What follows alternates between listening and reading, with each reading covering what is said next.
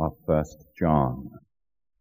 The book of First John, and if you will turn to chapter 3, we will look at several verses in this chapter dealing with the subject of love and particularly of Christian love as evidence that we are truly in Christ. First John 3 verse 11, this is the message you heard from the beginning, we should love one another. Do not be like Cain, who belonged to the evil one and murdered his brother. And why did he murder him? Because his own actions were evil and his brothers were righteous. Then verse 14 and 15, we know that we have passed from death to life because we love our brothers. Anyone who does not love remains in death. Anyone who hates his brother is a murderer, and you know that no murderer has eternal life in him. In verse 16, this is how we know what love is. Jesus Christ laid down his life for us, and we ought to lay down our lives for our brothers. And finally, verses 22 and 23. Well, let's read verse 21 too. Dear friends, if our hearts do not condemn us, we have confidence before God and receive from Him anything we ask, because we obey His commands and do what pleases Him. And this is His command, to believe in the name of His Son, Jesus Christ, and to love one another as He commanded us. May God bless to us these several short readings from this book of Scripture. Now, we are coming tonight to one of the most striking themes in all of the book of First John, the theme of love, and a theme which you will readily recall we have touched upon at various times and in various different ways in the course of our studies through the book of First John. Love toward one another, a very powerful part of the teaching of John the aged apostle in this great book of scripture. Indeed, you will probably recall that from very early on in the book, in chapter 1 and chapter 2, he had touched upon this theme as in chapter 2 verse 9. Anyone who claims to be in the light, wrote John, and hates his brother is still in darkness. Whoever loves his brother lives in the light. And so on through this great letter, the repeated refrain of love occurs and reoccurs again. Now, as we saw in our studies, it's the more remarkable in that the Greek word which John uses for love, the word agape, was not in common use at all among the Greek writers prior to the time of the New Testament, and it is indeed a word of distinctly Christian coinage, a new term, if you like, coined for an entirely new idea. Because whereas the heathens wrote of loving one another, they spoke of it in terms of loving a worthy or a noble object that was capable of returning and requiting that love in some way. But the way in which the New Testament and the Apostle John in particular uses the word as we have recognized is that here is a love that is otherworldly, a love that is for the unworthy, who cannot, in any sense, requite or repay that measure of love that is bestowed upon us. Now, as we've come to this subject this evening, we simply dare not escape the profound implications of John's teaching and indeed of the New Testament emphasis. And my reason for returning this evening in a summarizing sermon upon this subject of love, uh, a wrap-up treatment, if you like, of this subject is that whereas previously we have dealt with John's teaching piecemeal as we came across it in the text, we have this great opportunity in a simple way tonight to try to unite together the different strands and themes that John deals with and to bring our thoughts in one single compass to bear upon this subject. Do we really love one another as the purpose of this letter has set out to exhort us to do? Now there are four things that I want to do with you tonight around this great subject of loving one another, and the first of them is this, to impress upon you again that the burden of John's message is the message of loving one another. Now if you look with me at the first of those five or six verses that we read at our scripture reading this evening, I think you can see in a very clear way that this is indeed the burden of the apostle's message. Chapter 3 verse 11, where we read these words, But this is the message you heard from the beginning. We should love one another. Now I think if there's any text of this whole letter of First John that makes it clear that the apostle's overriding concern in a real way is to impress upon us the message of love. It is here in verse 11 of the third chapter. In other words, it is the unfolding of the burden of his heart, this aged apostle, as he longs for God's people who to abound toward one another in holy and Christian love. We've seen it, of course, again and again all through the pages of this letter. For instance, he declares that if we do not love one another, we live in spiritual darkness. As I quoted to you in chapter 2 verse 9, anyone who claims to be in the light but hates his brother is still in darkness.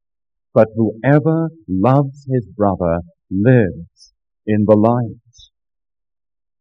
Now I want to impress upon you this evening that this is not just some outer strand of the apostle's thinking, but by the very language that he uses in verse 11, he conveys to us that this is of great and fundamental importance.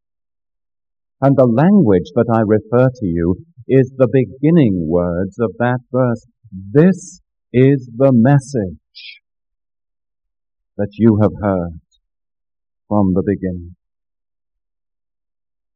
Now, if you remember, John uses that term, this is the message, only in this letter where he is seeking to lay down some fundamental truth, some absolute essential, some sine qua non that we cannot and dare not be without in our Christian lives such as in chapter 1, if you turn to it in verse 5, where we read the identical language of the great apostle. This is the message we have heard from him and declare to you. What is it? That God is light, and in him there is no darkness at all. In other words, one of the great and fundamental planks of Christian doctrine in this epistle is that God is light, in whom there dwells no darkness whatsoever.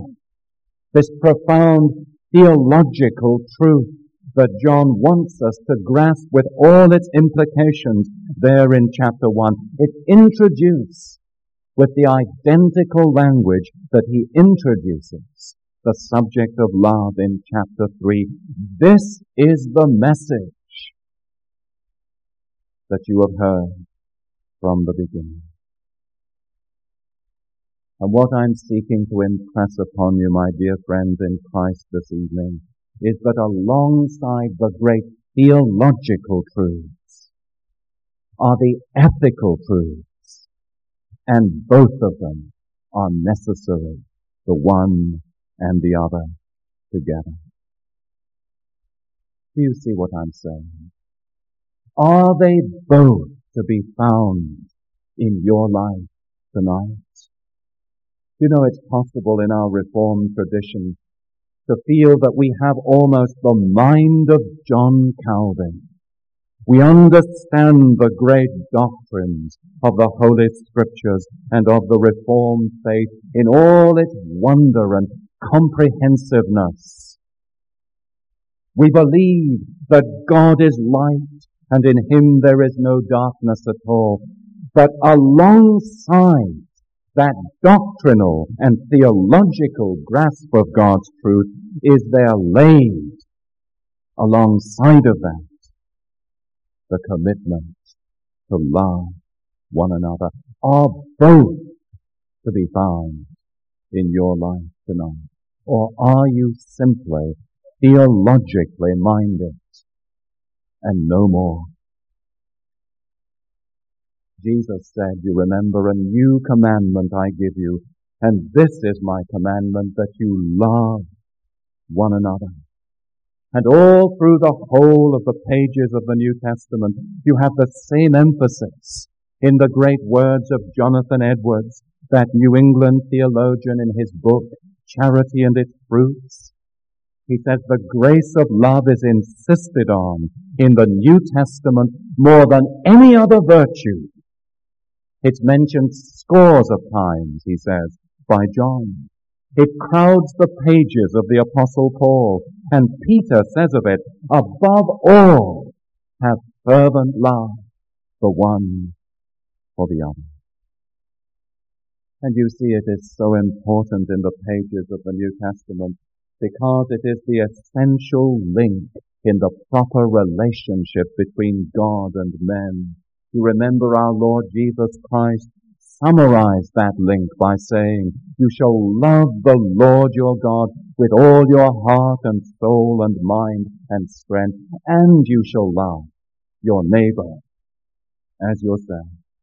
The whole of man's duty, the whole of the godly life as laid down in the sacred scriptures of God's word is summarized into brief and comprehensive commandments that comprise together the Christian virtue of love.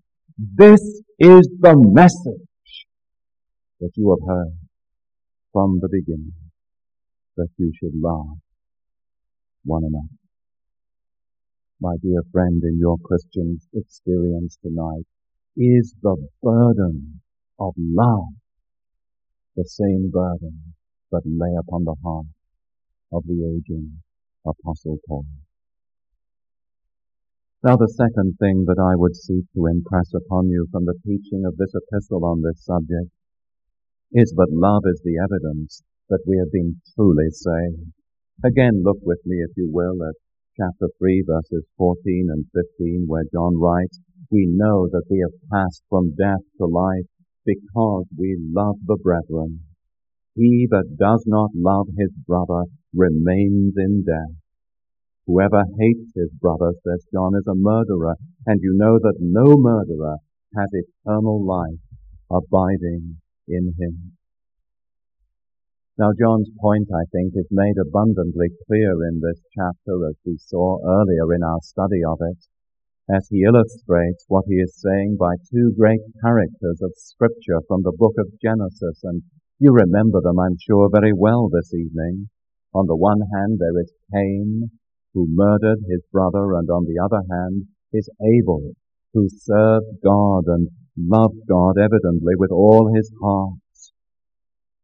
But in the heart of Cain was that anger and hatred toward his own brother that led him to commit the ultimate crime and cruelly and in a dastardly way murder this righteous brother of his. And you see in the context of these verses that I just read to you, John draws out the lesson that these two men represent in a sense all the families of the earth today. That there are two different families, in effect, among the children of men today. There are the children of God on the one hand, represented by Abel, and there are the children of the devil on the other hand, represented by Cain. And the Cain-like spirit, says the apostle John, belongs to the world of unregeneracy, to men who are outside of Christ, who know nothing of the glory of the gospel of God's grace, and who behave still in that same manner as their representative Cain behaved in the book of Genesis, because that Cain-like spirit belongs to the old corrupted nature. Now what it says to us, beloved, is this, that certainly whilst we are still in the body, we wrestle and we struggle against the remnants of indwelling sin in us. We wrestle against feelings that set us awry with our Christian brothers, that tempt us to begin to move down the road that ends up in hate and even a desire for their demise. But what we are to do in a renewed nature is to wrestle down the remnants of that sin that would tempt us to behave otherwise.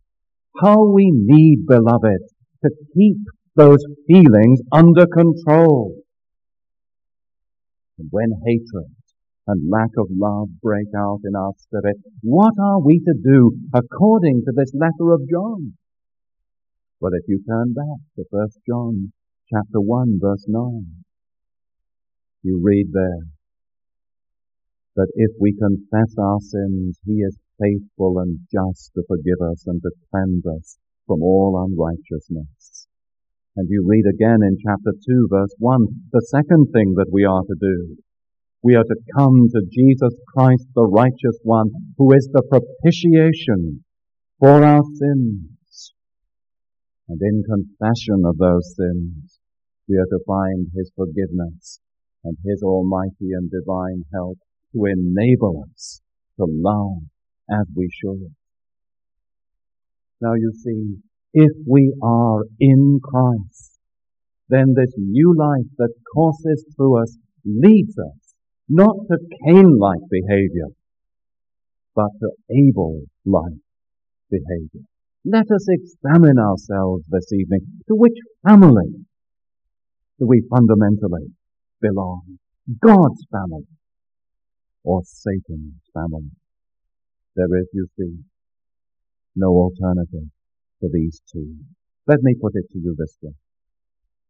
If someone came to me tonight and claimed to be a carpenter by trade and profession, would I simply believe him because he came to me with a bag of tools and grubby hands? I don't think so.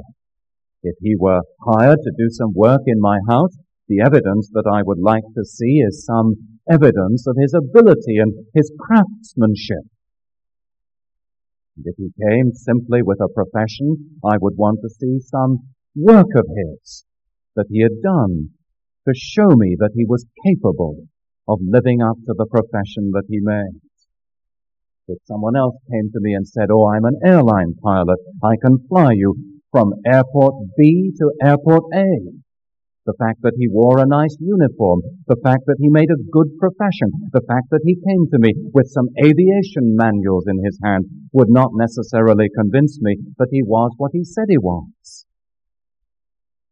And beloved, what John is saying to us this evening is equally serious. We make a very serious claim to be saved, to be born again, to be converted to be under the powers of the world to come. Well, if we proclaim this, says John, what evidence does the world expect to see?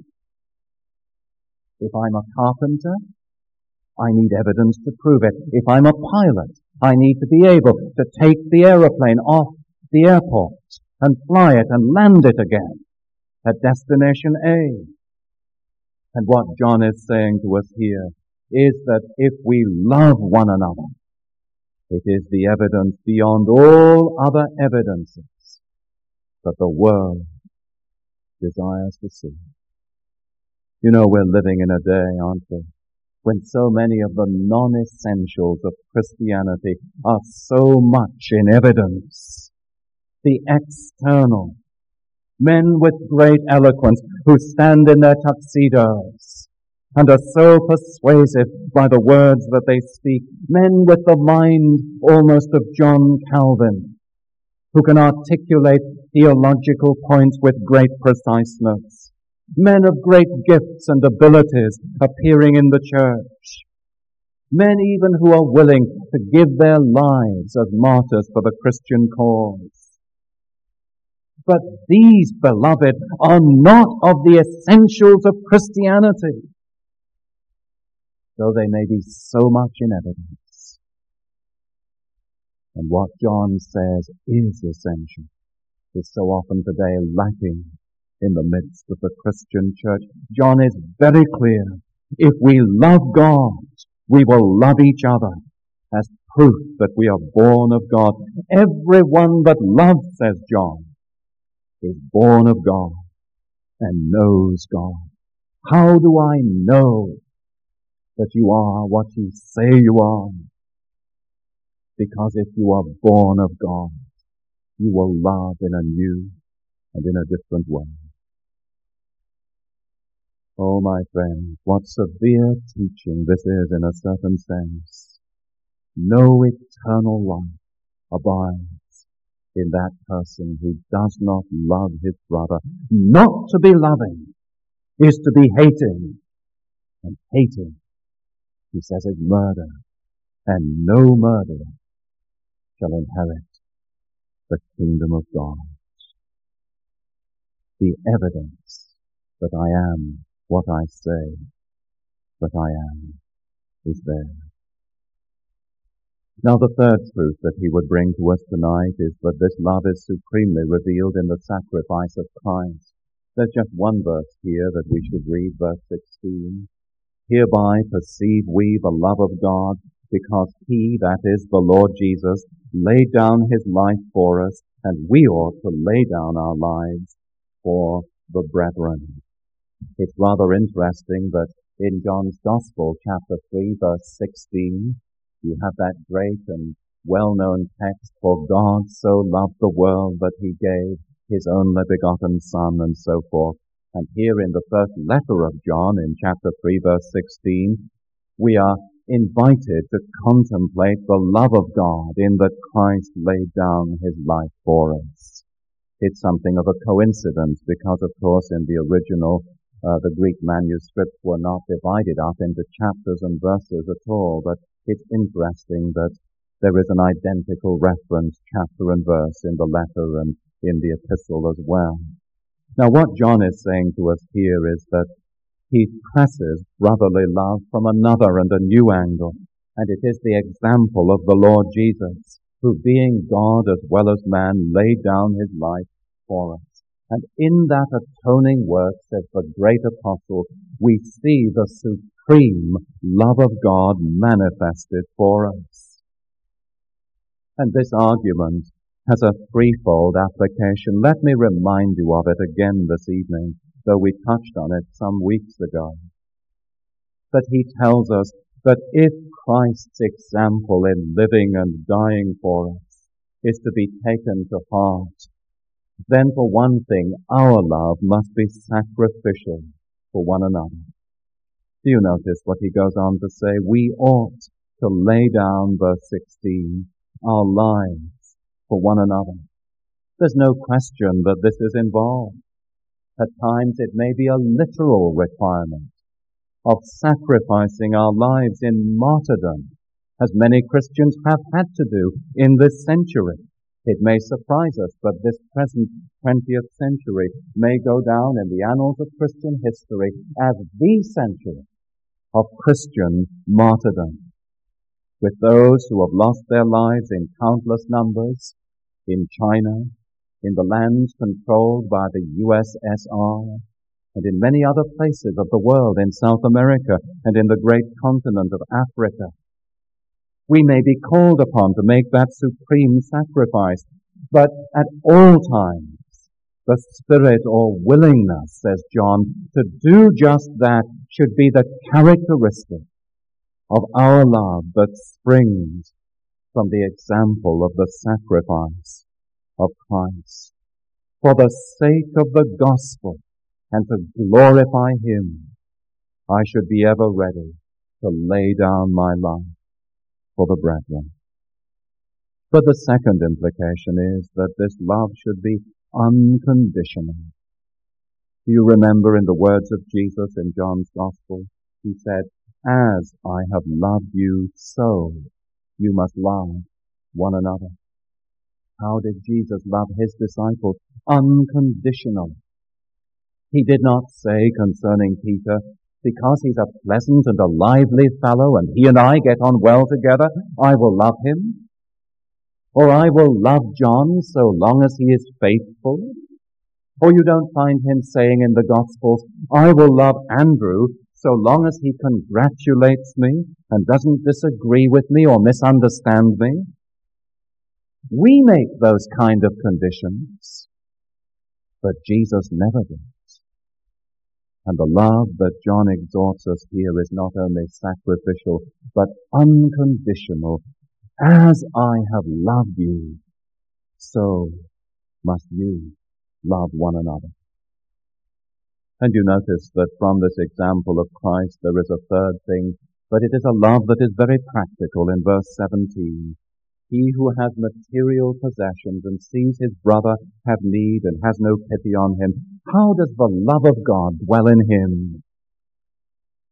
And in this lovely and eloquent two-man illustration. John's question is very powerful and poignant, isn't it? Such a person knows little of the love of God, who when his coffers are full by God's abundant blessing, he sees another brother in need and will not open the bowels of his compassion to minister to him in a practical way. And love is nothing if it is not only sacrificial and unconditional, but also most eminently practical as well. You see, it is no idle sentiment which ends just in soothing words, but it is the love that Christ exhibited and and and uh, and and showed to us upon the cross. His example. Now, fourthly, as I draw to a close, this kind of love, says John, issues in effectiveness in Christian living. Look again at verse 22 and 23. And you notice that John says, whatever we ask, we receive from him. And because we obey his commands and do what pleases him, and this is his command, that we should love one another. Well, there are a number of matters really under this issue of effectiveness. Let me touch upon them quickly as I finish. The first one is there in verse 22 and 23. That if we are loving one another, the promise, the gospel promise, the New Testament promise is that our prayers will be effective. In other words, loving one another is a true foundation for effective prayer. Let me ask you this evening, are you experiencing a period when your prayers are not being answered? One possible reason may be that you are not living in love with a fellow Christian. We have whatever we ask because we keep His commands, and His command is, says John, to love one another. And just as prayers may be hindered according to Peter in his letter, when a husband is out of a right relationship with his wife, so prayer, according to John, may be hindered when our relationships in a broader context have gone awry with our fellow Christians.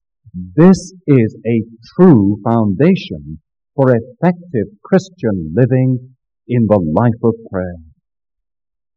If yours is barren and ineffective this evening, examine your heart, my dear brother and sister, in the light of this scripture. You know, another area of Christian living that this touches is that our fellowship will be without fear. In chapter 4 verse 18, if you look at it quickly, there is no fear in love, but perfect love casts out fear, because fear has to do with punishment. The man who fears is not made perfect in love. And surely John is indicating there that in true Christian fellowship, there is no fear of one another as believers. If we both love the Lord, there should be no barrier, no dread of meeting other Christians. And yet, if you're honest and I am honest, there are occasions in our lives when we're almost afraid to speak to one another, to share fellowship with one another, because we're conscious that we are not living in love with one another as we should. And so not only is prayer made effective, but fellowship is made effective because it is without fear. Oh, may the love of God tonight bind us together in true unity of spirit in that way. We find again that witness will be empowered. By this, said Jesus, all men will know that you are my disciples. And you see what unsaved person will take notice of us if we are living in unlove toward one another, but how the world looks and looks in amazement when in the words of Tertullian in the second century, the world says, see how they love one another, these Christians. See how they are ready even to die for one another. It makes our Christian witness effective. But you know, finally, and with this I close, it makes believers more like their God. Because God Himself is love. All His attributes, in a sense, are summarized and comprehended in that beautiful statement of John that God is love. And when we love one another, it makes earth more like heaven. It makes this earthly fellowship more like the fellowship in glory above, where there, there are the three persons of the blessed Godhead, the Father and the Son and the Holy Spirit, loving one another with infinite love, a love that goes out to the hosts of angels and to the company of redeemed men and women. And the response of those hosts in heaven flows back again in a holy love to God, the Father, Son, and Holy Spirit.